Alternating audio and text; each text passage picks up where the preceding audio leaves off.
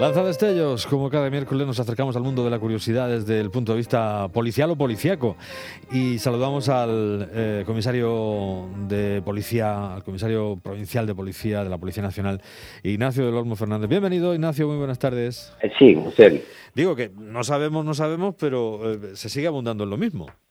Mm, bueno, ya eh, volvimos, en su, momento estuvimos hablando de Santo Grial. vaya por delante que a mí me encantaría que fuera el auténtico.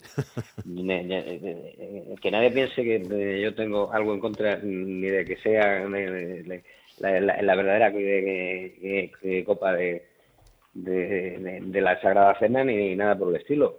Sencillamente lo que dije en su momento lo mantengo. Está claro que evidentemente es, es una copa de ágata eh, correspondiente a la época y evidentemente es una copa ritual de las que utilizaban eh, eh, los, los hebreos en aquel momento para sus ceremonias del, del Sabbat.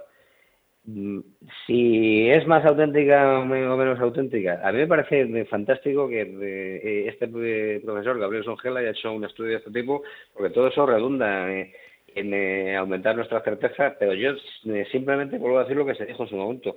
Creo que es imposible saber eh, si realmente es esa y ya entramos en, un poco en el terreno de la fe.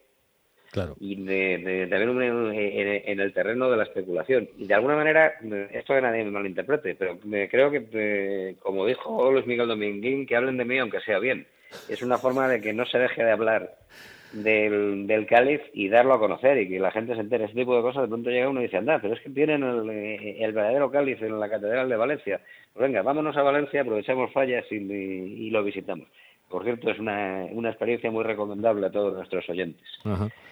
Pero bueno, mm, sí. No, no, te decía que ya que santos griales hay, hay varios, ya digo, en León hay también reliquia, aparece un santo grial en lo que eh, se consideraba el almacén del arca perdida en Israel, eh, están, eh, ya digo, em, esparcidos por, por, por, medio mundo, incluso en el Metropolitan de Nueva York. Aquí está esta cuestión del patrón de la época, del patrón de diseño de la época. Songel adelanta 300 años, hasta el año 11, la primera referencia en un eh, hasta el siglo XI, perdón, en un documento mm, al Santo Cáliz que, hay allí, en, Valencia. Y, lo que viene a decir es que, bueno, pues hay un patrón de diseño que corresponde ahí, que las proporciones del cáliz coinciden con, los puntos claves del patrón de, diseño que apunta a que no fue una casualidad el uso de determinadas retículas compositivas en ese diseño, que hay una inscripción... Fundamentalmente habla de las marcas de cantero, para que eh, nos entiendan eh, nuestros oyentes, eh, son parecidas a los fieles contrastes que se ponen en los objetos de oro y plata. Sí que son, entre otras cosas, lo que, lo que marca lo que se llama la ley de, los metales preciosos. Eso del oro de ley, la plata de ley, los 18 quilates y todo eso implican una serie de sellos que son oficiales y no se pueden falsificar porque eh, hay un delito específico eh, que se llama la falsificación de fieles contrastes, que son con, los que se sellan eh, ese tipo de objetos.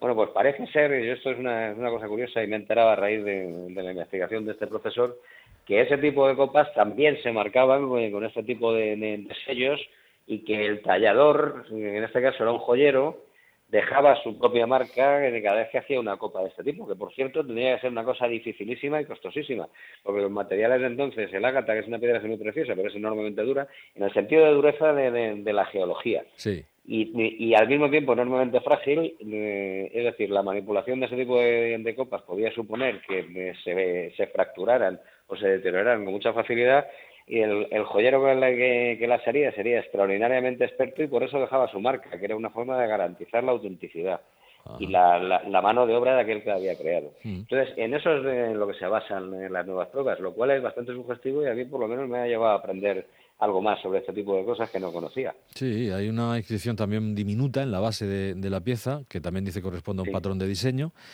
y, y, bueno, pues eh, según dice el, eh, en fin, el, canónico como, como el catedrático, por cierto, quien esté interesado, el libro eh, se llama El cáliz revelado de la editorial, editorial Tirant, ahí puede encontrar muchos más y que superaría pues esta prueba que no superarían, por ejemplo, las reliquias de Génova o de Dublín o, algunas otras que hay por ahí que, también pasarían por esto. Esto lo que no supera en este caso es el, la tesis del cáliz de, del Santo Grial de Indiana Jones, la copa de un carpintero entero habría de ser de madera, no. Aquí en este caso supongo que le habrían dado la mejor vajilla los, eh, fin, los que los que Hay que recordar que según la tradición, exactamente, según la tradición, teóricamente el que le dejó la casa fue José de Arimatea, que era un, rico hacendado. Y por lo tanto disponía de ese tipo de ajuar y, no es extraño que, que, contaran con ese tipo de copas. En todo caso, los judíos, que son enormemente ceremoniosos, aunque no fuera de su propiedad, posiblemente la, pudo conseguir prestada. Y, luego las vicisitudes que me pasaría ese cáliz a partir de entonces, pues vaya usted a saber, porque eh, hay que recordar que eh, a, raíz de la muerte de Cristo, el resto de los discípulos fueron enormemente perseguidos y se escondieron. Entonces, pues bueno, todo a partir de ese momento entra en el terreno de la leyenda y a mí me parece muy bien que así, que así sea. Es más, eh, creo que eh, perderíamos eh, un montón de, riqueza y de posibilidades teatrales y literarias si apareciera el verdadero verdadero. Claro. Porque eso excluiría todo lo demás y nos quitaría necesitaría fantasía. Pues podemos dejar a los nazis que sigan buscando, podemos eh, eh, hacer que siga siendo codiciado por los eh, más terribles delincuentes del mundo, para que haya, un, detective que vaya tras ellos y todas esas cosas, claro que sí. El mito del, del Grial nos enlaza con lo que es el ciclo artúrico y con el Gratín de Troyes y todo eso, y, finalmente con los caballeros de la tabla redonda. Claro. básicamente es un símbolo, el, el Cali representa el amor perfecto. Entonces, eh, en ese sentido, la búsqueda del real es eh, esa búsqueda mística del amor perfecto.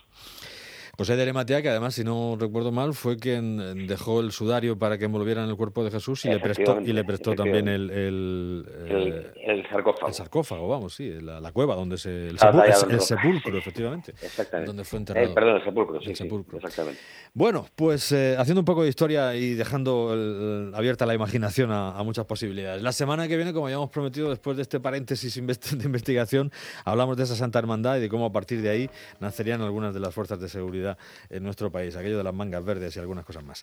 Eh, muchas gracias, comisario, un placer, buenas tardes. un abrazo fuerte.